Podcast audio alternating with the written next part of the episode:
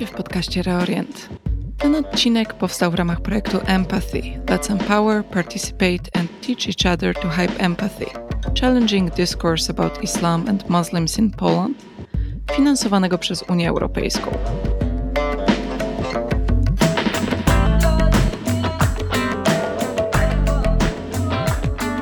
Witajcie w kolejnym odcinku podcastu Reorient. Moim gościem dzisiaj jest Filip Gołębiewski, fundator i prezes zarządu Instytutu Dyskursu i Dialogu i socjolog. Z Filipem znamy się od lat. Trochę też współpracowaliśmy teraz przy projekcie Empathy, w ramach, w ramach którego powstaje ten podcast. A Instytut Dyskursu i Dialogu w ramach tego projektu między innymi zajmował się monitoringiem mediów i sprawdzaniem, co polskie media piszą, mówią o islamie, muzułmanach i muzułmankach. I o to dzisiaj będę chciała podpytać o wyniki tych, tych monitoringów, czy tego monitoringu. Cześć Filip. Cześć Ewa, miło mi Cię spotkać. mi Ciebie też. I fajnie, że możemy wreszcie po dwóch latach tego projektu porozmawiać właśnie o wnioskach.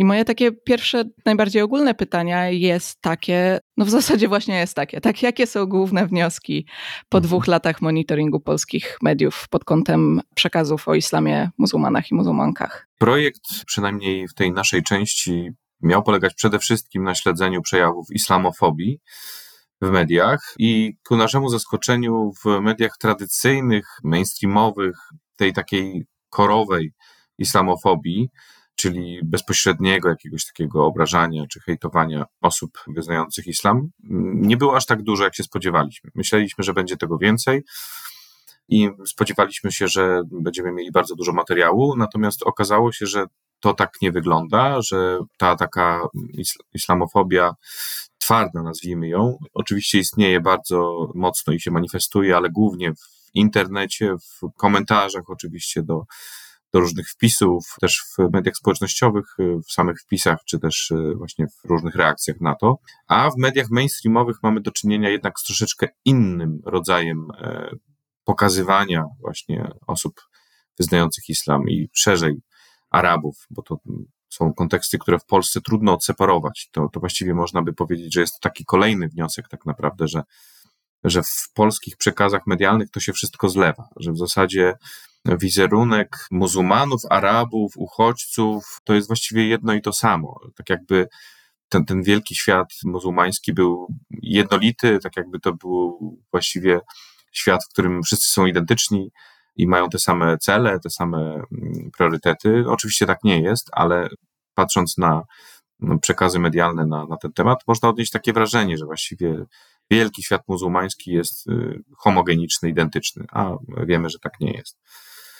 No i trzecim wnioskiem, który na takim ogólnym poziomie można by wysnuć, jest wniosek o tym, że jednak jest to dość istotna karta w działaniach głównie politycznych, w dyskursach polityków, jeśli chodzi o komunikowanie się z elektoratami, zwłaszcza w kontekście wyborów parlamentarnych. Akurat wybory parlamentarne mieliśmy niedawno, więc, więc głównie te wybory mm, obserwowaliśmy. I mimo, że społeczność muzułmańska w Polsce jest niewielka, no to jednak e, widać, że również przekazy medialne powodują w społeczeństwie polskim różne stereotypowe podejścia wobec Arabów, wobec muzułmanów, muzułmanek. No i najczęściej są to, są to oczywiście stereotypy powiązane z jakimiś emocjami typu strach, lęk, obawa.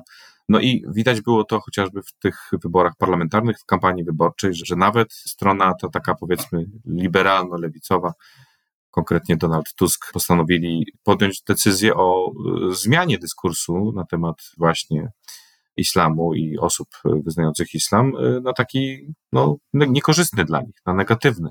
Co myślę, że było zaskoczeniem swoją drogą dla, dla Jarosława Kaczyńskiego, który i te, tego obozu rządzącego, który mm, jawił się w kontekście różnych danych też jako strona, która raczej wspiera przybywanie mm, osób z, właśnie ze świata muzułmańskiego do Polski, co oczywiście jest uproszczeniem, ale tak to można było przez moment odczytywać. Więc politycy grają tą kartą, mimo że paradoksalnie właśnie w Polsce społeczność muzułmańska tak naprawdę jest bardzo niewielka, ale jest to istotny wątek, jest to coś, na czym się w cudzysłowie dobrze gra emocjami, zwłaszcza właśnie przed wyborami.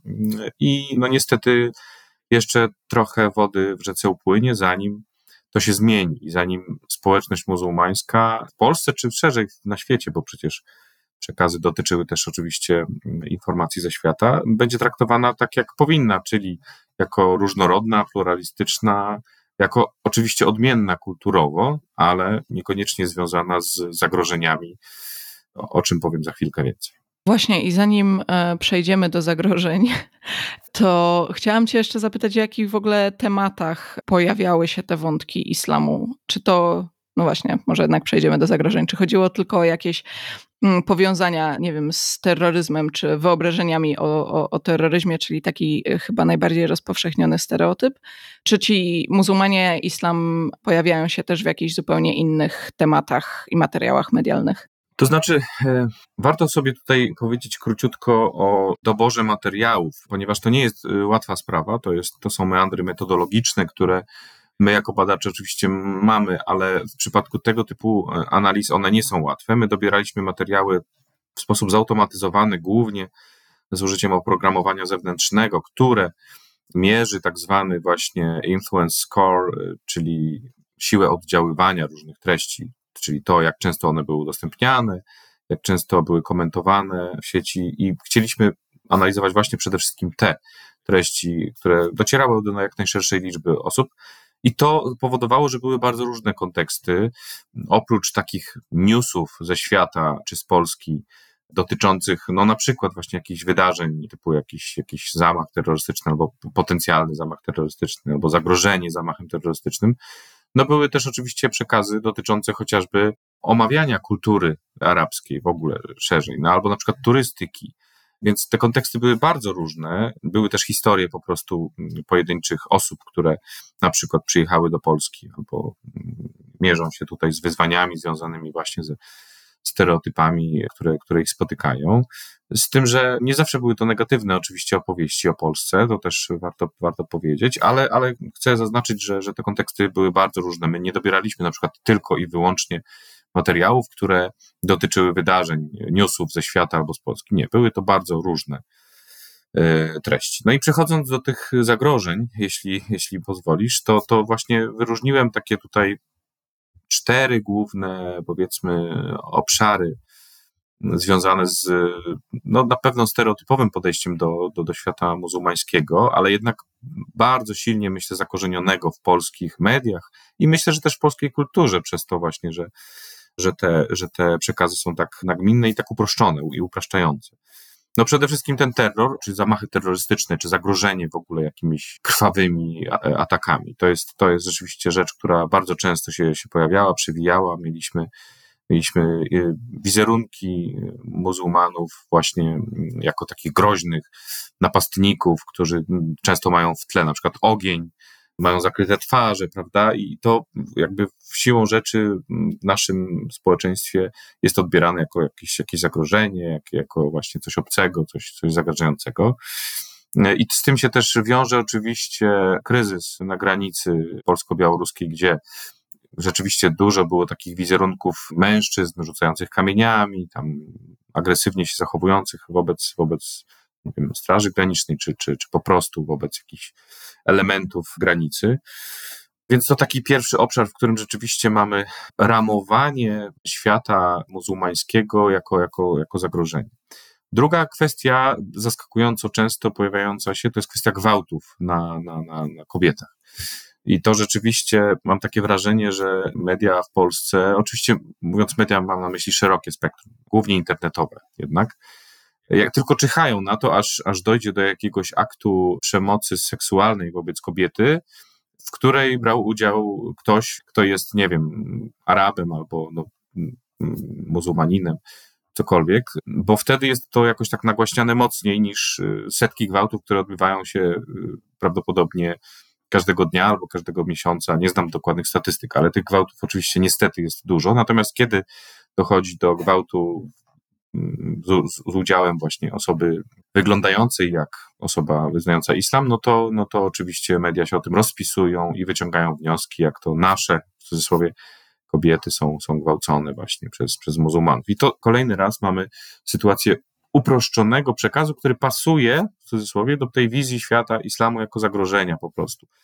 I oczywiście tu nie mówimy tylko o aktach przemocy seksualnej dokonywanych w Polsce, ale też w, Europie, bo to jest kolejny wątek, o, o którym chciałem powiedzieć, że właśnie islam jest też czasem prezentowany jako zagrożenie właśnie dla europejskich wartości, czy dla polskich wartości, czy trzeci, trzeci, trzecia podkategoria dla chrześcijańskich wartości. Czyli trzeci obszar zagrożenia to jest właśnie pokazanie w upraszczający sposób islamu jako czegoś, co wymyje te właśnie nasze europejskie podstawy, pols polskość, chrześcijaństwo czy katolicyzm z, z, naszego życia. I to też właśnie jest, jest ciekawy wątek. Najczęściej y, trudno znaleźć jakieś uzasadnienia, które byłyby oparte na jakichś danych czy jakichś e, raportach, które te tezy by udowadniały, ale, ale tego typu ramowanie się, się pojawiało. No i czwartym elementem, który zauważyłem i wyodrębniłem sobie na potrzeby naszej rozmowy z tych różnych raportów, które opracowywaliśmy, to jest kwestia przymusowego przechodzenia na islam. W tym sensie, że jakby sugestia upraszczająca i stereotyp jest taki, że społeczność muzułmańska zmusza osoby, na przykład chrześcijan, na przykład katolików, albo w ogóle osoby, które w nic nie wierzą, do przechodzenia na islam, że to jest takie, takie opresyjne i że to jest właśnie taka, taka forma przymusu, że to, to jest konieczność, że jeżeli ktoś chce mieć coś wspólnego z tą społecznością, to musi właśnie wyznawać tę religię. No i to są, to są właśnie takie cztery główne obszary, które wyłaniają się z tych naszych analiz przekazów medialnych. No i sama pewnie się zgodzisz, że są to bardzo upraszczające i bardzo stereotypizujące sposoby ramowania świata islamskiego i w ogóle muzułmanów, czy szerzej e, Arabów. Bardzo negatywne i myślę, że bardzo krzywdzące, jeśli potem ktoś kieruje się myśleniem w ten sposób. Tutaj w ostatnim odcinku podcastu Reorient rozmawiałam z Anią Józaszek, z którą robiłyśmy badania w sądach i widać, że jakby też te stereotypy odbijają się i w, i w podejściu sprawców przestępstw z nienawiści, co już też jest martwiące, bo no można by tutaj stawiać jakąś hipotezę, że, że te media będą wpływały na przykład na wzrost takiej przestępczości. No ale widać też czasem w sądach, o czym też jeszcze będziemy mówić, także, że takie stereotypy się pojawiają. Także mam wrażenie, że to może być nawet bardziej groźne niż by się wydawało na pierwszy rzut oka. Ale zastanawiam się jeszcze nad jednym, bo wy jako Instytut też dyskursu i dialogu w ogóle zajmujecie się mediami i zastanawiam się, jaka jest forma też tych treści medialnych, które tutaj badacie, zwłaszcza tych negatywnych. Czy to są takie jakby bardziej rzetelne materiały, w których gdzieś ukryte są stereotypy i to wygląda w miarę neutralnie, czy to są clickbaity po prostu? Różnie, to znaczy i to, i to bym odpowiedział przede wszystkim. Natomiast ta pierwsza rzecz, o której powiedziałaś, czyli materiały, które postronnemu odbiorcy mogą się wydawać zupełnie neutralne, zwyczajne, takie niekrzywdzące w żaden sposób, to właśnie, y, zresztą kiedy konsultowaliśmy metodologię razem, to, to omawialiśmy to, że to wbrew pozorom nie jest takie proste, żeby, żeby to wykryć. No ale jeżeli definiujemy sobie kogoś, osobę albo grupę osób przez pryzmat właśnie ich pochodzenia albo ich, ich wiary i ujednolicamy ich w taki właśnie stereotypizujący sposób, no to później te definicje mogą właśnie przynosić bardzo konsekwentne działania, postawy, myślenie, działanie wobec, wobec tych osób. Więc tak, myślę, że groźniejsze wbrew pozorom jest właśnie to, o czym, o czym tu mówimy. To znaczy, wiadomo, że ta twarda islamofobia, tak ją na, na potrzeby naszej rozmowy naz, nazwę, gdzie, gdzie padają wyzwiska, jakieś, jakieś takie yy, sformułowania poniżające te osoby, no to to jest dyskurs, który oczywiście znajdzie grupkę popleczników, no bo niestety zawsze się tacy ludzie znajdą, ale większość ludzi myślę, że zrozumie, że to jest po prostu niewłaściwe traktowanie drugiego człowieka. Mm, tak powinno być. Mm, no i natomiast sytuacja, w której przekaz jest właśnie taki, wydawać by się lifestyle'owy, neutralny, zwyczajny, ale właśnie mówi się o osobach pochodzenia e, arabskiego albo muzułmanach właśnie w kategoriach upraszczających, e, że, że na przykład nie ma wolności, że, że są że, że kobiety w muzułmanie nie mają nic do, w, w islamie nie mają nic do powiedzenia, na przykład, prawda? To są takie stereotypy, które utrwalają pewną wizję w sposób neutralny w głowach ludzi, a potem, a potem ci ludzie w zetknięciu już z prawdziwymi osobami, w realnym życiu po prostu są nagle zdziwieni, że to niekoniecznie jest prawda i mogą zupełnie zmienić swoje postrzeganie, ale mogą też właśnie niestety na bazie tych stereotypów podejmować jakieś niewłaściwe działania wobec tych osób w realu. Clickbaity oczywiście też się zdarzają, bo to jest, ja bym powiedział, model biznesowy współcześnie, że im więcej kliknięć na danym portalu czy w danym, w danym medium się, się uzbiera, tym większy budżet. To jest oczywiście temat na szerszą dyskusję o niefunkcjonalności systemu współczesnej komunikacji społecznej masowej. O tym nie będziemy pewnie teraz rozmawiać, ale generalnie niestety te kliknięcia y, i zasięgi decydują dzisiaj o, o zarobku, a to sprawia, że chcemy, czy twórcy internetowi chcą właśnie zaszokować na poziomie tytułu, żeby tylko kliknąć na wiadomo, że kwestie związane z osobami wyznającymi islam dobrze się klikają, bo właśnie bazują na emocjach. A emocje, jak wiadomo, najmocniej sprzedają. Właśnie, mówimy o clickbaitach i, i, i tym modelu biznesowym wcześniej, o tych materiałach, które wydają się mm, bardziej neutralne czy porządne, porządnie przygotowane. Zresztą pamiętam, jak podesłaliście mi kiedyś krótki tekst, który wydawał się bardzo pozytywnie e, nastawiony do islamu i, i wydawał się takim przykładem wręcz takiego nie wiem, romantycznego takiego zauroczenia trochę tym islamem, natomiast mając zaplecze i znajomość prawa muzułmańskiego, ja dopiero byłam w stanie rozkodować, że tam też są jakieś uproszczenia i że to też może gdzieś wprowadzać kogoś w jakiś błąd czy w stereotypowe myślenie, co też było bardzo dla mnie zastanawiające. Ale tutaj chciałabym trochę przejść w ogóle do kwestii tej rzetelności, takiego podziału właśnie na, na materiały dziennikarskie bardziej rzetelne i bardziej clickbaitowe. Ja rozumiem, że to jest też bardzo duże spektrum, ale też w waszych raportach oznaczacie przykłady takiej rzetelnej pracy dziennikarskiej czy pozytywnych przekazów o islamie, które nawet bym powiedziała, że niekoniecznie są pozytywne, tylko są właśnie neutralne, w których ciężko jest znaleźć jakieś uprzedzenia czy stereotypy zakopane. Mógłbyś trochę więcej o tym powiedzieć? Tak, oczywiście, tak jak mówiłem, założenia projektu były takie, żeby wyłapywać przede wszystkim islamofobię, ale stwierdziliśmy, że skoro już dokonujemy analizy, tak, tak wielu analiz tych mediów, tych przekazów medialnych, no to szkoda by było przy okazji nie spróbować wyłapać jakichś dobrych praktyk w opisywaniu islamu, muzułmanów, Arabów i tak dalej. I rzeczywiście postanowiliśmy to zrobić, chociaż muszę tutaj odwołać się do tego, co powiedziałaś. Osób, które znają konteksty tak szeroko jak ty na przykład, czy prawo muzułmańskie, to pewnie w Polsce jest garstka. Więc nawet my, którzy podjęliśmy się tego monitoringu medialnego, no zapewne nie zdajemy sobie sprawy ze wszystkich uproszczeń, które funkcjonują gdzieś tam w przekazach medialnych. Ale mm, pomimo tego można tak powiedzieć, że mm, te przekazy, które wyróżnialiśmy, najczęściej charakteryzowały się dwiema prostymi rzeczami. Po pierwsze, traktowaniem osób wyznających islam, czy, czy, czy Arabów, bo to nie, nie zawsze tak, tak jest, jako niezależne jednostki, które mają swoją historię, mają swoje życie, mają swoje dramaty, mają swoje upodobania, że nie są po prostu częścią wielkiej masy, która tutaj w cudzysłowie napływa i zagraża naszym chrześcijańskim wartościom, tylko po prostu jako zwykły, zwykłych ludzi, którzy borykają się tak samo jak my, w cudzysłowie, tak, z, jak już tak rozgraniczamy, z jakimiś codziennymi wyzwaniami życiowymi. I, I, gdzieś tam traktowanie właśnie tego w ten sposób jest y, przykładem odmiennym od tych przekazów stereotypizujących, że właśnie jest to część masy i, i jakiejś takiej jednolitej, bezosobowej. I, I to jest pierwsza rzecz. I dr druga rzecz to jest kwestia przede wszystkim pokazywania tej kultury arabskiej jako czegoś bardzo wieloaspektowego, bardzo też różnorodnego, absolutnie nie homogenicznego, jako czegoś, co po prostu jest inne od, oczywiście od tego, co mamy na przykład w Europie. No ale to niekoniecznie oznacza, że jest to coś y, złego, albo coś zagrażającego, albo coś, co, czego należy się bać.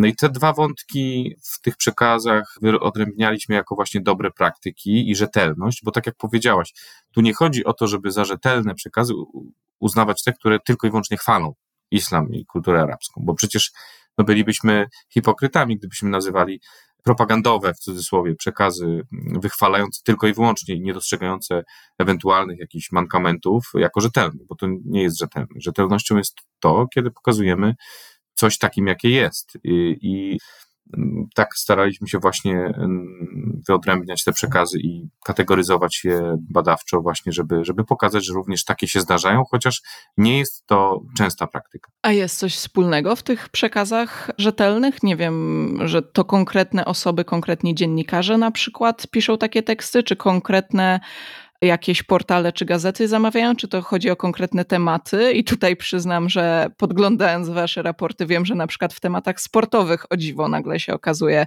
że te materiały są bardziej rzetelne. Czy chodzi o to, że to na przykład nie są clickbaity z założenia i dlatego po prostu już jest lepiej? Tak, tak. W momencie, kiedy dziennikarz rzeczywiście nie próbuje działać tylko i wyłącznie biznesowo po, pod zasięgi, to, to, już jest, to już jest ogromny plus. Ale to, na co zwróciłaś uwagę, czyli kwestia przekazów sportowych, to jest bardzo ciekawy wątek, bo rzeczywiście paradoksalnie, mimo że świat sportu nie kojarzy się tam nam raczej z jakąś wielką empatią, zrozumieniem e, i wzajemnym, e, nie wiem, takim szacunkiem dla odmiennych kultur. Mam tu na myśli oczywiście różne afery stadionowe na tle rasistowskim, to jednak paradoksalnie w przekazach medialnych sportowych mamy do czynienia z takim zrównaniem po prostu graczy, czy tam zawodniczek, czy zawodników w różnych dyscyplinach, jako po prostu uczestników jakiegoś show, nie? tak mówiąc na, na poziomie ogólnym, jakiegoś wydarzenia. I to, y, to takie ujednolicenie pokazujące, że to są po prostu ludzie, którzy mają tutaj absolutnie równe prawa. Sędzia, powiedzmy, piłkarski musi, musi te same zasady stosować do osób o różnych kolorach skóry, o różnych wyznaniach i tak dalej. To właśnie y, może sprawiać, że rzeczywiście te, te zasady czasem być może mimochodem są, są wdrażane, że, że traktujemy po prostu te osoby tak samo jak innych aktorów tego, tego widowiska. I i rzeczywiście trudno, trudno mi wy, wyodrębnić jakieś inne takie zależności, które, które by wskazywały na, na warunki umożliwiające stosowanie dobrych praktyk wobec, wobec islamu, ale ten sport to na pewno jest ciekawy wątek. Super, Filip. E, dzięki wielkie za rozmowę i za podzielenie się tymi wynikami. I no właśnie, dziękuję Ci bardzo. Ja akurat mam nadzieję, że jeszcze się spotkamy w tym podcaście i porozmawiamy o clickbaitach i modelach biznesowych. Czy coś jeszcze chcesz dodać w ogóle do, do tego, o czym rozmawialiśmy? Chciałbym dodać jedną rzecz. W ten projekt z ramienia Instytutu Dyskursu i Dialogu zaangażowało się bardzo wiele osób i to głównie jeśli chodzi o pracę wolontarystyczną. To są, to są najczęściej ludzie, którzy po swoich godzinach pracy albo po swoich godzinach studiów czy innych zajęć po prostu siadają, odpalają materiały medialne, analizują je, wprowadzają do naszego formularza i dzięki temu zbudowaliśmy właśnie ogromną bazę danych na temat islamu, muzułmanów, muzułmanek, czy, czy, czy szerzej kultury arabskiej. Bardzo serdecznie w tym miejscu chciałbym podziękować zarówno tym osobom, wolontariuszom, wolontariuszkom, jak i koordynatorom, którzy zajmowali się tym wszystkim z ramienia naszej fundacji. Wielkie dzięki. Ja też bardzo dziękuję. Miałam okazję obserwować tutaj z jakichś brzegów tego projektu też tą pracę, więc jestem też pełna podziwu. No a wszystkich słuchaczy i wszystkie słuchaczki też zachęcam, żeby sobie wygooglować Instytut Dyskursu i Dialogu, sprawdzić, czy akurat nie ma jakiegoś naboru na wolontariuszy. A nuż, tak Filip, chcesz coś dodać? Chciałem tylko powiedzieć, że jeżeli ktoś by był zainteresowany w zapoznaniu się z raportami, które opublikowaliśmy w ramach tego projektu, to zapraszam na stronę islamofobia.pl i tam y, wszystkie te raporty są dostępne. Tak, i to też polecam badaczkom i badaczom, e, bo można po prostu troszkę wygrzebać jeszcze materiału do różnych swoich rzeczy, ale też innym osobom zainteresowanym tym, co, co dzieje się w Polsce i jak te przekazy medialne wyglądają. No myślę, że ważne jest, żeby też zdawać sobie sprawę, że nie wszystko, co jest w mediach tradycyjnych, jest w jakiś sposób neutralne i tylko informacyjne. E, dzięki wielkie za rozmowę. Dziękuję bardzo. No i do usłyszenia w kolejnym odcinku. Do usłyszenia. Ten odcinek podcastu powstał w ramach projektu Empathy, finansowanego przez Unię Europejską. Wyrażone poglądy i opinie należą wyłącznie do autorów i niekoniecznie odzwierciedlają poglądy i opinie Unii Europejskiej lub Komisji Europejskiej. Ani Unia Europejska, ani Komisja nie ponoszą za nie odpowiedzialności.